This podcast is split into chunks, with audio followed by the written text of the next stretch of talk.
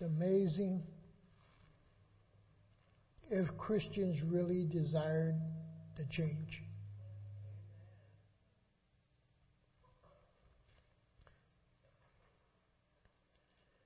The scripture tells us that we are predestined, or God has predestined us to be like His Son.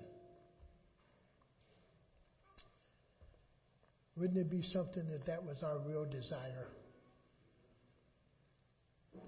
To be like Jesus. Well, whether we want it or not, one day we're going to look upon his face, and the scripture tells us we shall be like him. Because God's going to keep his word that we are predestined to be like his son. Amen? Father, we thank you for the work that you're going to do in spite of ourselves. And we thank you, Lord, that all that you have said in Scripture shall come to pass. And we ask, O oh God, that you would minister to us in this hour that you would separate our minds from the things of this world and the cares of this world, and give us, Lord, a desire to focus upon you and your word. Thank you for men who have gone before us, men and women who have lived a godly life as an example to us. And Lord, we thank you for the richness of those lives. And as they have shared with us, and we pray, Father, that we will continue to pass it down from generation to generation, your word. Because it is your word that gives life. It is your word that keeps us. It is your word that encourages us. May it do so today, and we'll give you praise in Jesus' name. Amen. Well, today we're going to be on this area of what is that mark or the mark of the beast, the judgment seat, and uh, that whole. Boy, I linked myself off. Uh, that whole area which we have to deal with.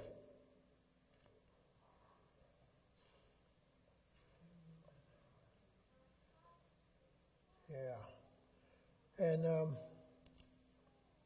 we're the ones that have to decide if we really want to be like Jesus. Now, we're going through this study, and there's many books you can go out and get. This is a newer one by Tim LaHaye, The Christian Time Chart, and so forth and he shows when different things, from his perspective, when those things would take place, and uh,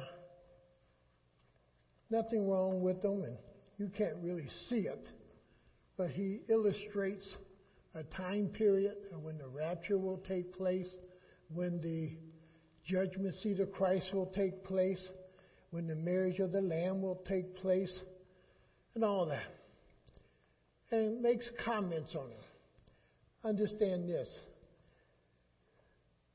There is still much to learn, even if you go through something like this. And it's good reading. We're not throw it away.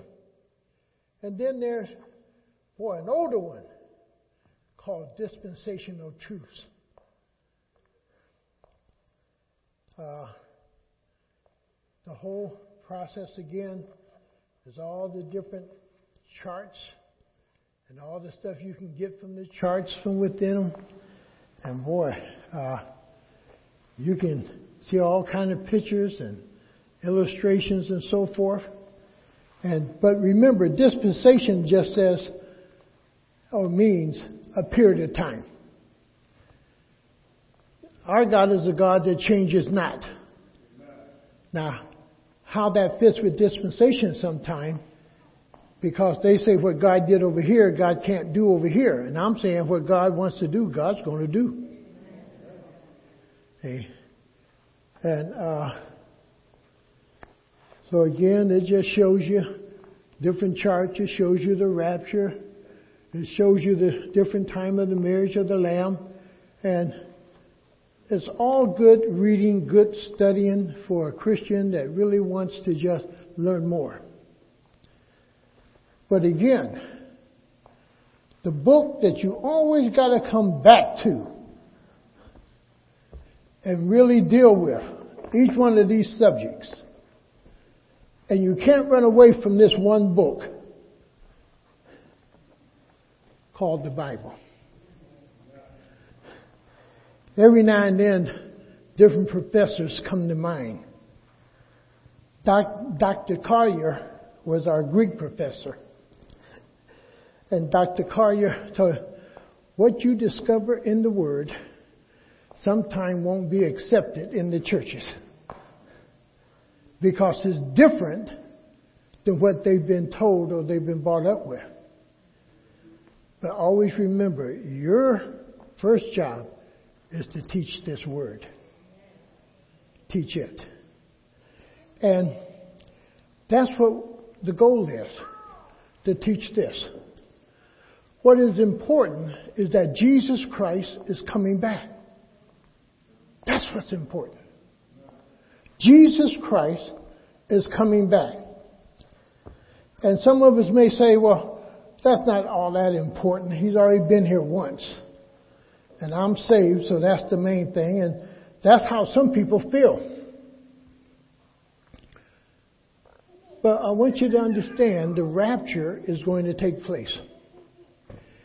And I believe it's going to take place before Revelations 27, the rapture, all the things that are stated that are going to take place, those things will all take place before Revelations 27. Why? Revelation 20 verse 7 starts the last battle between the Lord and Satan.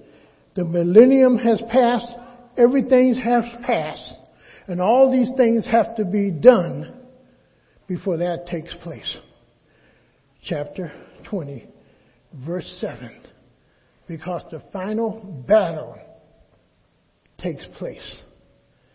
And all these other things have to take place. Now, why should you want to even learn about these things? Now, most likely, the rapture could take place in the next five minutes, next minute. For nobody knows the day or the hour or the time it's going to take place.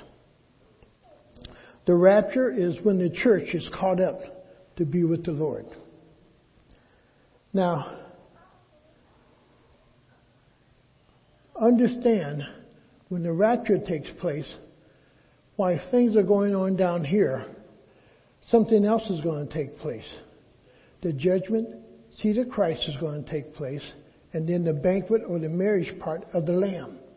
Now, as one author puts it, it's going to be a, a long time trying to judge everybody from eternity beginning to the last part. Well, something's wrong with that kind of thinking because we brought God now into what? Our time of thinking. If one day can be like a thousand years to God or a thousand years can be like one day to God, only thing He's saying to us, I'm not on y'all's timetable. I'm not working in a 24 hour time frame.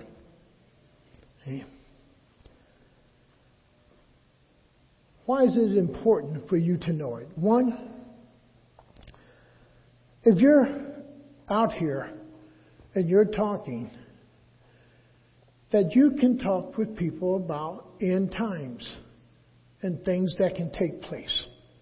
And you're not ignorant about it. You can talk about them. Now,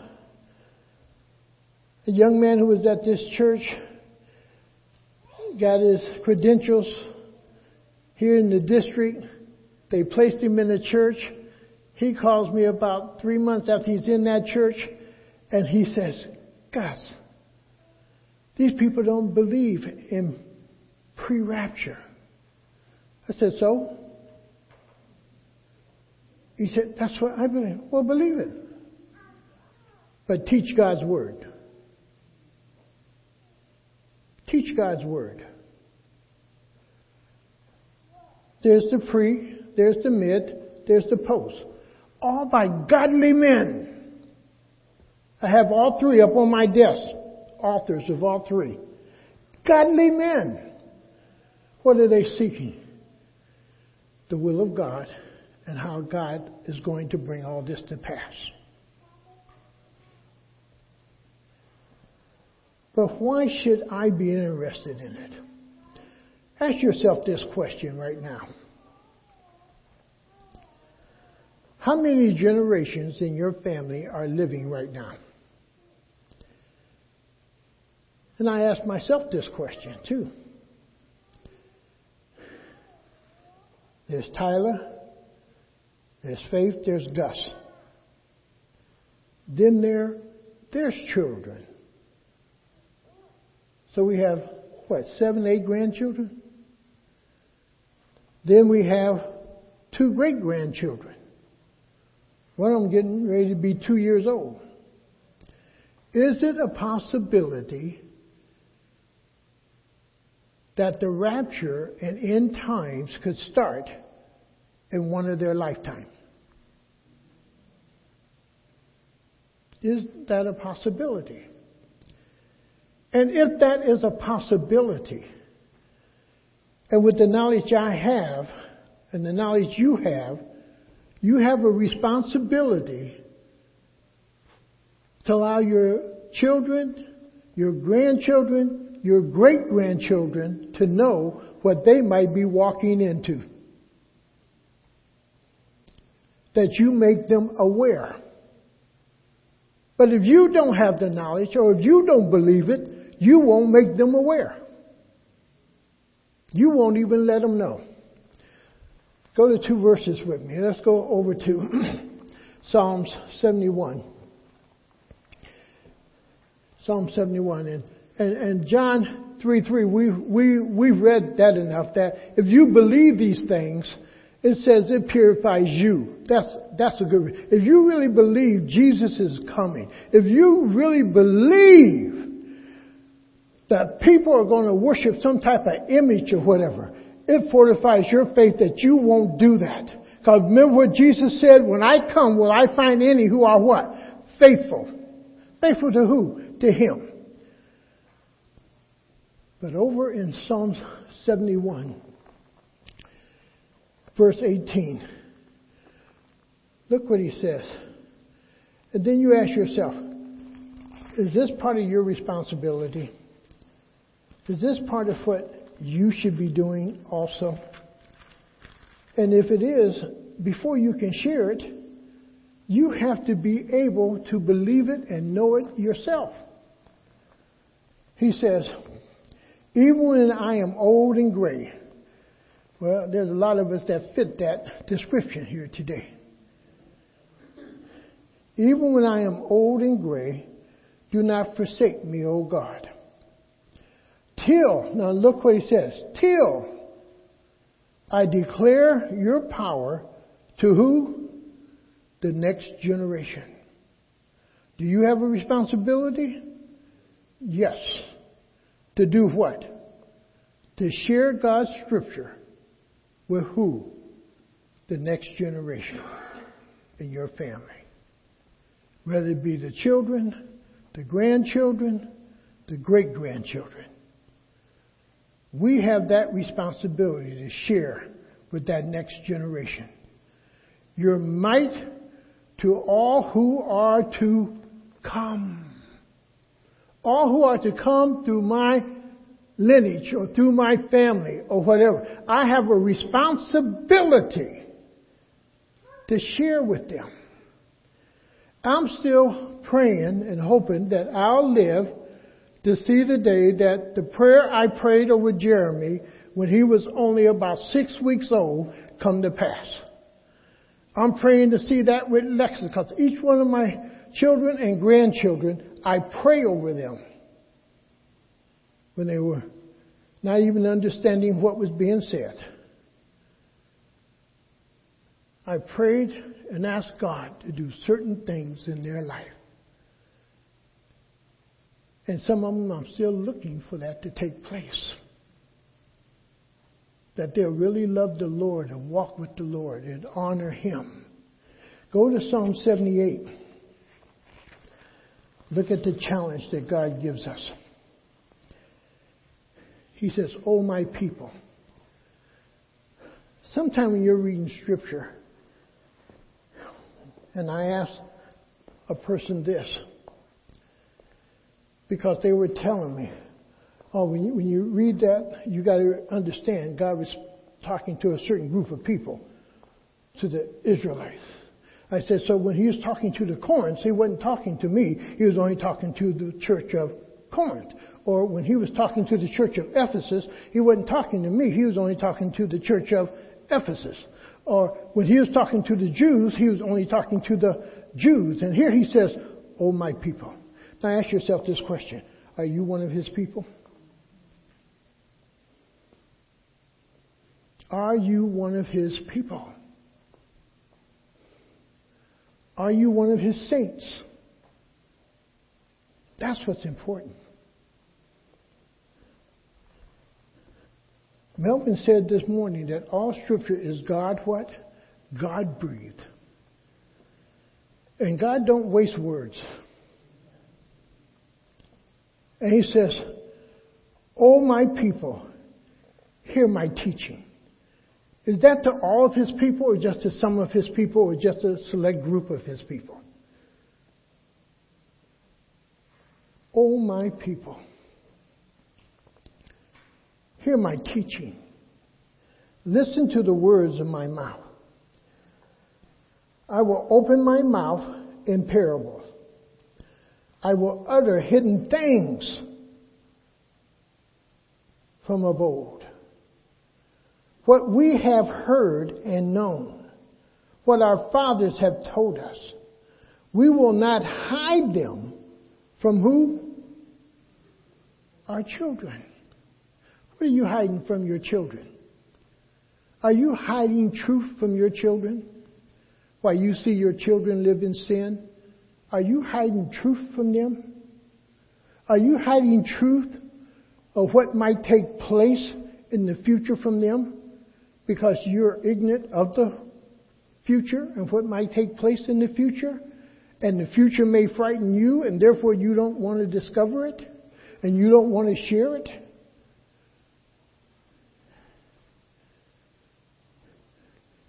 We will not hide them from their children. We will tell the next generation the praiseworthy deeds of our God, His power, and the wonders he has done. We're sharing our knowledge of God to the next generation in our household. If you're not doing that, then you're sinning. You're sinning if you're not sharing it. You're not, the resp- you're not responsible for the results of it. But you are responsible to share it. Because you share it does not automatically make somebody, oh, I'm going to believe it. Or I'm going to reject it. That's their choice. But will the blood be on your hands? Because your responsibility is to what? Share it. And that's why we're going through this that we can share with people what the future might hold. And I really believe that the Antichrist is already at work. He is deceiving people more so now than he's ever done in history. He is preparing people to believe a lie and to accept whatever He does for them. He's preparing now. Now. And He's removing as much as He can of any image, any word, anything that would represent God, he's removing it. And there's going to come a day, as Melvin says, open your Bible or your technology or that other word he used, but the thing is, is this here. One day, you're not going to even be able to say that. Now you say, well, Pastor, that's not true. We live in America. We're, we're, we're free.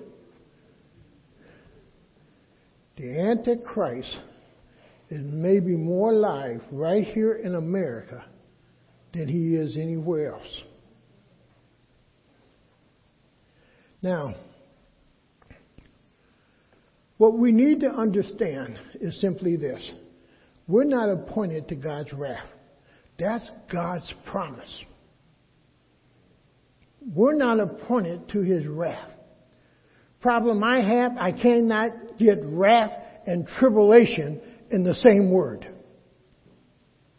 Tribulation is trials and testing. Wrath is the anger of God being poured out upon people. Two different words in the Greek altogether. And somehow we merged them together. And they're two different words. And I strongly believe we are not, as Christians, those who have truly been born again, not those who act like it,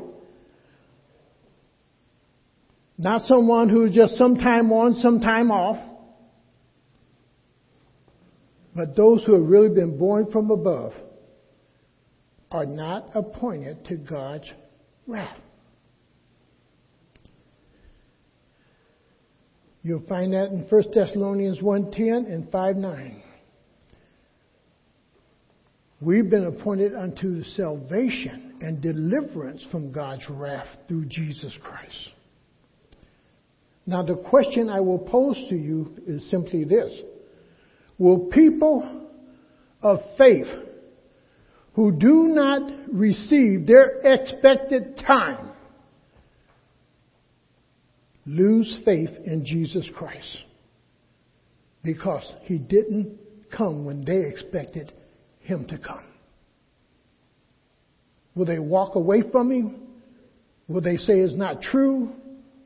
What, it, what will it do to their faith in Christ? Adrian Rogers is one of the best. He was the president of the Southern Baptist for many years. And he breaks down and he says, I have very close friends who are mid trib, who are post trib. And I know they're godly men. And I'm pre trib. I'm pre trib. I believe the rapture will take place before tribulations start. But he also goes on and he says, but God will do and act in His time. God will do and act in His time. I know He's not coming, and this is, boy, this is something. I know He's not coming three times to please those who are pre-trib, He'll take the pre-tribbers. Then He'll come back and He'll take the mid-tribbers. Then He'll come back and He'll take the post-trib. He says, no, God's not doing that. He's coming one time. And those who are in Christ Jesus will be caught up with Him. Those who are in Christ Jesus will be caught up with Him. I know He's not coming three times to satisfy each person's position or belief. God is making one trip at one time Therefore, I am watching and I'm ready. When He says, Come, I'm going. How many of you have that mindset? Hey, Lord, I can't go right now. I, I, I got to go to this. Can you come back tomorrow afternoon and get me? Not going to happen. Lord, I got this on my calendar. I can't meet your calendar. Can you get me on this date? and time. I'll be ready then. Not going to happen. It's going to happen in a twinkling of an eye at God's time. Our position is simply this what he tells us in Matthew be watchful, be ready. Be watchful, be ready. Nothing's wrong with the theories, nothing wrong to study it out. But come back to what Scripture demands of us to be watchful and to be ready to go at a very moment in which He says, Come up. When the trumpet sounds, I'm gone. When the voice from heaven, I'm gone. And don't believe I don't want to be one of the first going. I want to pre. I don't want pain. I don't want no suffering. I don't want all the other stuff.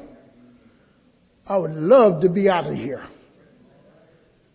But I have a greater question too. Lord, would you keep me faithful to you no matter what?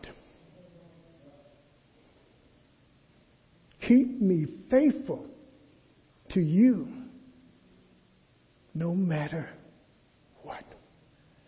And that's my question about Christians. Would we really stay faithful to Him? Because his question is, when he comes, will he find any who are faithful? I want to get out of here as soon as possible. I don't know how long. I don't know what's going to really take place other than what Scripture says. And that's what I want to drill into your hearts and your mind. Many of us most likely will never see the rapture. We will be absent from the body and present with the Lord. But one generation is really going to see it. Will that be the generation of my grandchildren or my great grandchildren? And do they have knowledge of what might take place and what they should be looking for and what they should be recognizing? Or will Jesus Christ and the Bible be so removed that it'd be so easy to bow down and be deceived by an image?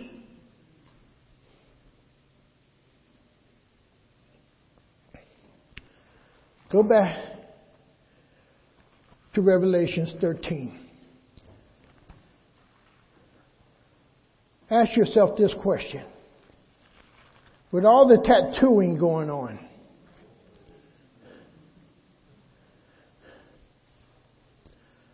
does every symbol have a meaning? When people see the cross, it has a meaning. When the people see the sign of the Star of David, it has a meaning. When you put a period, it has a meaning. When you just put a question mark, it has a meaning. Every symbol has a meaning.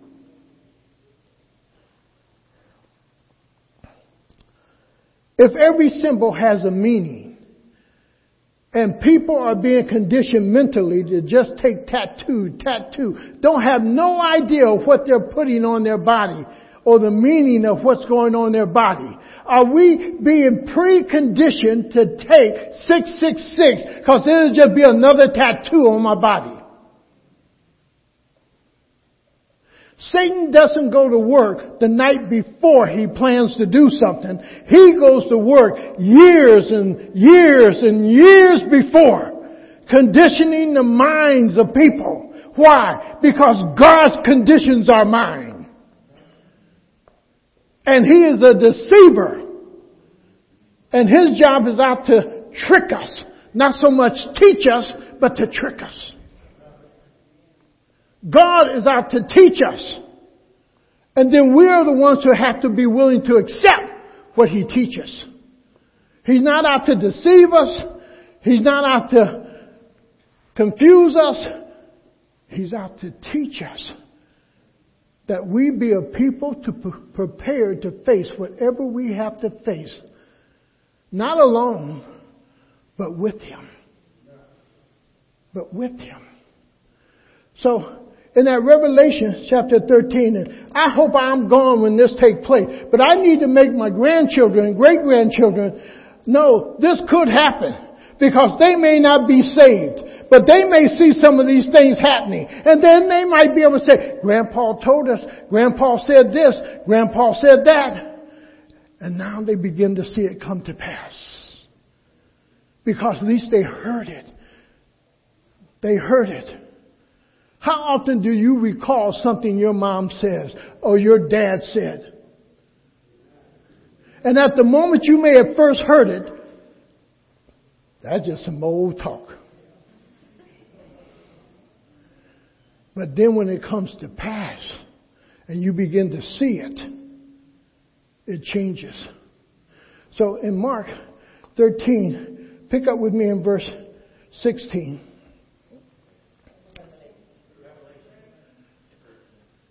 What, what, okay, Revelations 13. Verse 16. He says, He also forced everyone, small and great, rich and poor, free and slave. And what he's saying, it don't matter about your title, your position. Satan's going to be out to deceive you, trick you, make you take this mark. And he goes on and he says, to receive a mark on his right hand or his forehead. Two things. Back in the Old Testament in Deuteronomy, it tells us to put this little thing up upon the forehead of the children that they might remember God. It was a process of learning. So it went on the forehead and a band around. Satan says on the forehead. That's an acknowledgement. I'm in agreement with that image and the teaching of the image is always where? Before me. Then he says in the hand. How many of us understand the hand? The hand. See, there used to be a time that agreements were sealed just with a handshake. When I bought my first home, uh, 20 years old, wasn't 21, had to be 21 then. And the older gentleman who I was dealing with, who owned the home, I didn't go to the salesperson. The sign was out there. I went directly to the house and I explained to him, I'm eligible for a VA loan. I'm this and that, but I can only spend so much money. And it was just a couple thousand less than what he was asking for his home. And I said, I didn't want to go to the realtor because he's going to try to get exactly what you want or not more. This is what I can pay for your home. And we agreed to 19,000. And I asked him before I got up to leave, I said, sir, would you mind writing that out? He says, young man, I don't need to write it out. I've given you my word. And he put his hand out. And we shook hands. And that agreement stood on a handshake. Could that hand be an agreement between you and that image? Between the people of that day and that image? It really doesn't tell us what the hand really stands for. But symbolicness, could it mean that? And a mark, every mark stands for something. And you see some of the hideous stuff on people that they've gotten as a tattoo. And they don't even know the real meaning or the story behind it. Yet they have it. They display it. And we're being conditioned mentally just to be tattooed and take a mark, just to be in style. We'll follow it because everybody else is doing it. We'll follow it. But then there's a warning in chapter 14. Come on down into verse 9. And we get the warning about the mark. And he says, Third angels followed them and said in a loud voice, he's emphasizing something. It's loud. People are going to know it. Understand something. People who reject Christ know it. People who don't believe know it. People who live in sin know it especially for Christians who decide to live in sin and want to name the name of Christ, that will be a sin because what you are doing is denying that God will forgive you. You are denying that God said, this is sinful, this is wrong. You are denying the one who says, if you just come to me and confess your sins, I will be just and I will forgive you of all your sins. But if you don't confess them, don't look for the forgiveness. But if you confess them, God is just and He will forgive you of your sin. Now, in that night, he says, a second angel followed and said, Fallen, fallen, Babylon the Great. I'm sorry, nine. A third angel followed them and said in a loud voice, If anyone worship the beast and his image and receive his mark on the forehead or on the hand, he too will drink of the wine of God's fury, which has been poured full strength into the cup of his wrath. Into the cup of his wrath. He will be tormented with burning sulfur in the presence of the holy angels and of the lambs. And the smoke of their torment rises forever and ever. There is no rest, day or night, for those who worship the beast and his image, or for anyone who receives the mark of his name. This caused, now, he switches back to the saints or to his people of that day. He says, now this calls for patience. Why patience? You're waiting on God to act. You're waiting for God to remove. You're waiting for God to show up. It takes patience to wait on God to work in our lives. It takes patience to see God's hand move troubling waters away from us. It takes patience to see God deliver us. It takes patience to see God work. And he says it takes patience. Then he uses another word that goes along with patience oftentimes. Endurance. Strength the ability to stand no matter what your crisis might be. That you can endure it because you know you're an overcomer. Will the people at that time know that they re- really are overcomers if they are in Christ? Will they know that? They won't know that unless we teach them, unless we speak it to them. We're allowing people to go into the future ignorant because we won't share it. And he says, he calls for patience and endurance on the part of the who? The saints. The saints. Are the saints the people of God? It don't matter if they're born in Old Testament, New Testament, church age, or in tribulation. He calls them what? Saints. So that's allowed me to know people are still going to be what? Saved even during the time of what? Tribulation. They're called saints. They're the people of God.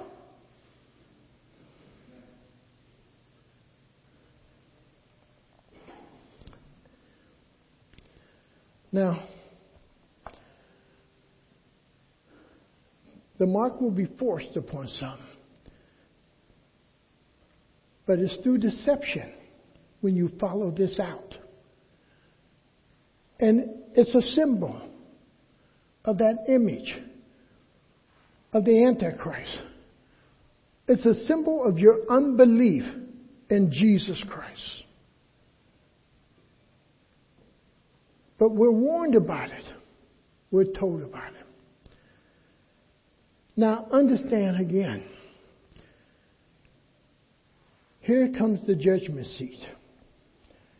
The judgment seat doesn't take place until many of these things have taken place, even.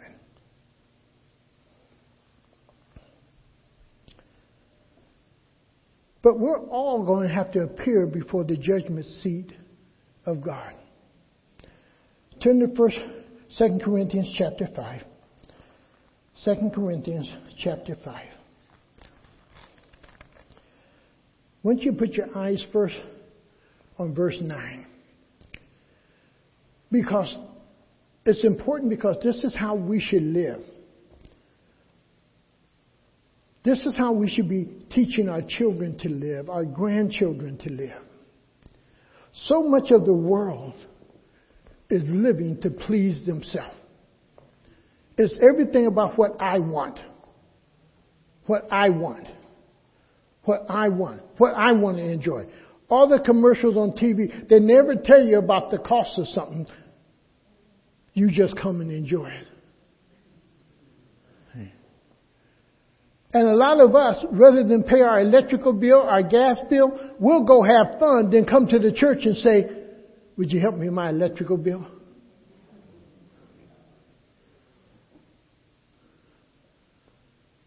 Because we are all caught up in the pleasures of this world. Now, I'm not saying don't enjoy life. That's not what I'm saying. But there's a lot of pleasures in life that don't cost you a lot of money. And you can do those things. Last week I took my wife out and she told me how much she, she, she was just pleased. We went out. We went to Applebee's.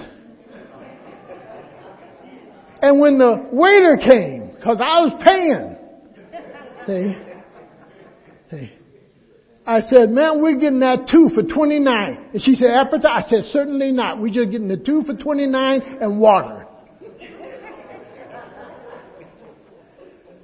Now when she pays, we get it all. Appetizers, this and that and everything. See? But we enjoyed ourselves without the appetizer. We enjoyed ourselves without paying six dollars for some Pepsi or Coke. The water was free and it was just as good. We enjoyed ourselves. Hey, hey. And, and what I'm just trying to point out to you, there are pleasures in this world that God wants you to enjoy. He's not trying to deny you a pleasure. But our first thing should always be this. We please Him. We please Him. So when you go into that verse, verse 9, he says, So we make it our goal to please Him, whether we are at home in the body or away from it. That, boy, as long as I'm in this body, my goal is to please God. And if I'm in heaven, my same goal, the goal's the same. Please God. But I gotta teach myself to please God, to do those things that please God. I have the responsibility of being a steward over the things that God has blessed me with. And I want to be a good steward. Sometimes that's denying Elaine because I'm being a good steward. But if I deny her, who do I have to deny first? Myself. Because my goal is to please God. And all that He's given unto me, that I handle it properly. My goal is to live a life that is pleasing to Him. And He says, In verse 9, so we make it our goal. How many of you made it your goal to please God no matter what? I mean, you have to walk away from this guy. You have to walk away from this girl. You have to walk away from this job. You have to walk away from this. There's a lot of things you have to walk away from, but there's a lot of things you're walking into.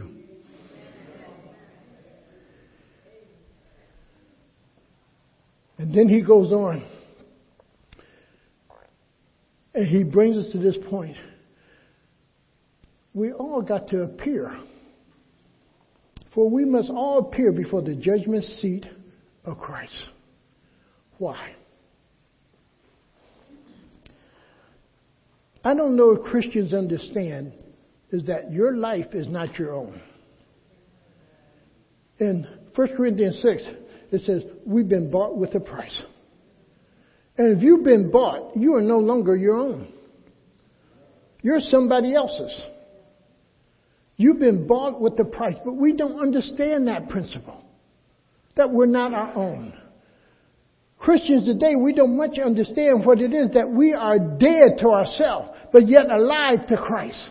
We don't understand that. We think we live and God's supposed to make it possible we can live with everything, everything we want.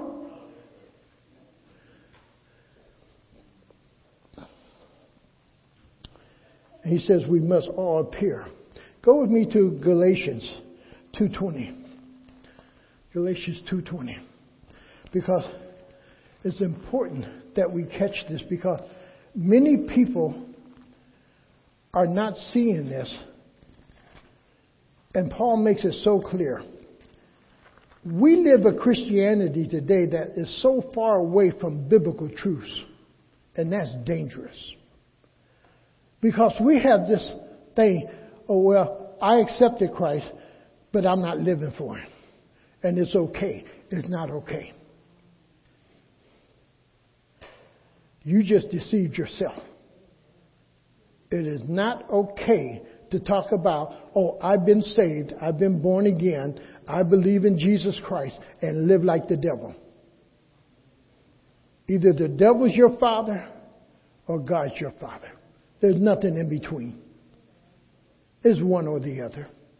You have to make the choice. We all do.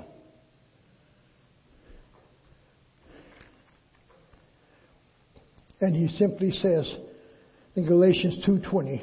Now really catch this and underline it if you don't. I have been crucified with Christ. Crucifixion always means what? Death. Death. You're dead. I'm dead. I have been crucified with Christ. And I no longer live. I no longer what? Live. I don't live. I don't live to do my pleasures, to do my thing, to do my want tos. I don't live for that. For whether you eat or drink or whatever you do, you do it all for what purpose? For the glory of God. We're still learning that. That whatever I do, I'm doing it for His glory. And Paul says, boy, I do no longer live, but Christ lives in me. The life I live in the body I live by faith in the Son of who? Of God. Are you living that way? Are you truly living that way? Because see, that's what you're going to be judged on. How you lived. You're going to be judged, and I'm jumping ahead and we'll pick it back up next week. You are a steward of the life that God has given you. You are a steward of the life that God has given you. If you are born again, you are not what you once were. Second Corinthians 7 says simply this. If any man be in Christ, he is what? He is a new creature. Old things are what now? Passed away. Behold, all things are what? Becoming what? New. You are a new creature. Who gave you that life? He did not give you a new life to live it in the old manner in which you were living. He gave you a new life that you would live it in such a way that it would be pleasing unto Him, glorifying unto Him, honoring Him, and that all that you do, you do it to please Him. And we will give an account for that. We will give an account of our stewardship of the new life that He gave us because we have a choice. It can be gold, silver, rubies, or wood, hay, and stubble. How you live. And some of us live just like stubble, garbage, when we should be living like gold and shining like gold. And people wanting what we have, the gold, rather than the stubble, the worthless junk. And a lot of Christians to be a testimony in their life about kind is the worst testimony. And I imagine it brings tears to our God that He sees our life in such a shape when we have the power to live above what we're living.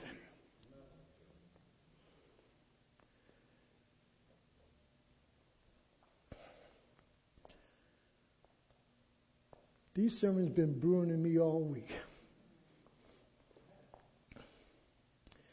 While I'm cutting grass, cutting trees, me and the Lord are just talking, brewing, going back over.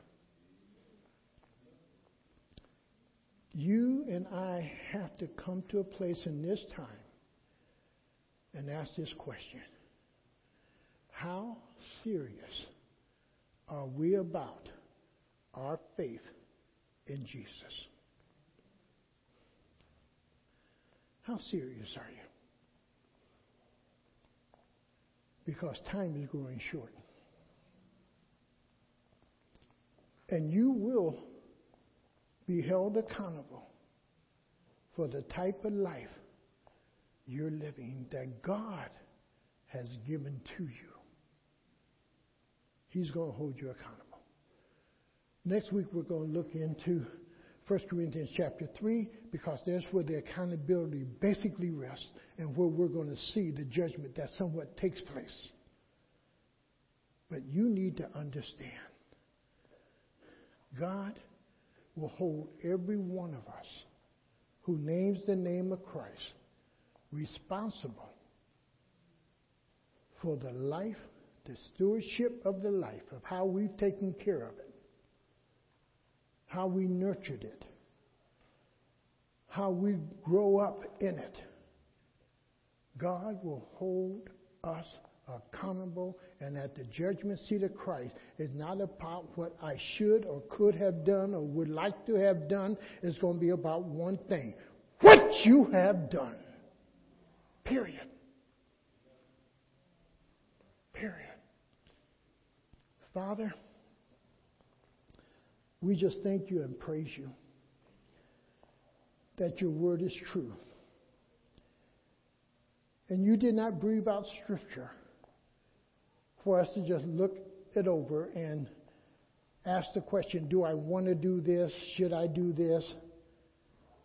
But Lord, you have given us a roadmap and a guide and empowerment through the Holy Spirit to be everything you want us to be if we desire to please you.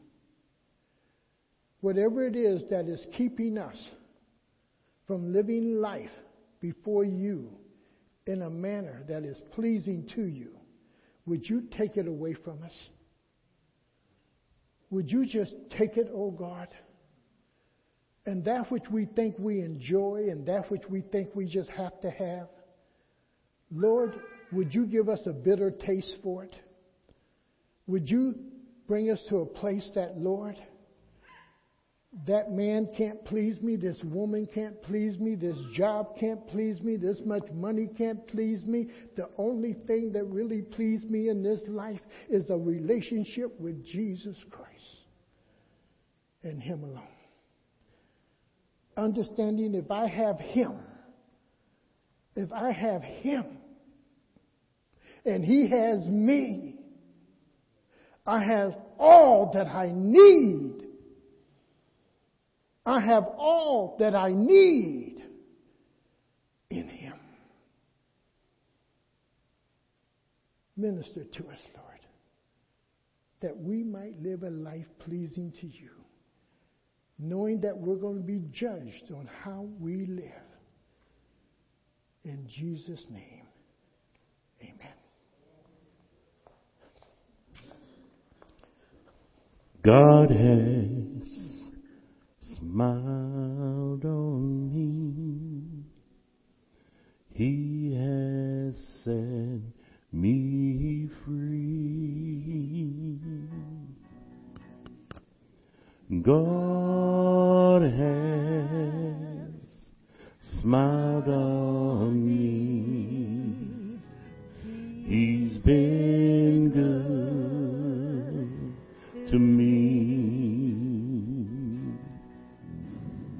God has smiled on me.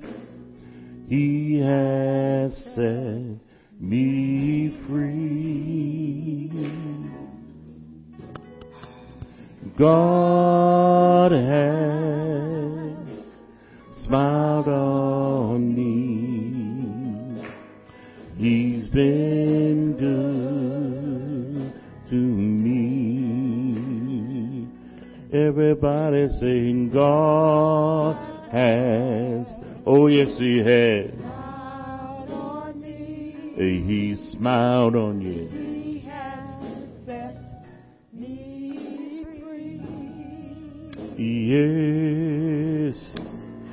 God has smiled on me.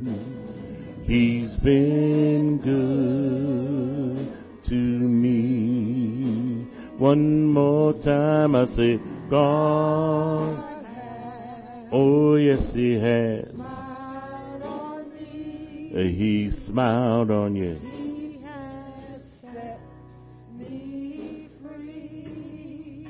Mm, my God. God Yes, he has. He smiled on me. He's been good. I said he's been good. You know he's been good. good to me.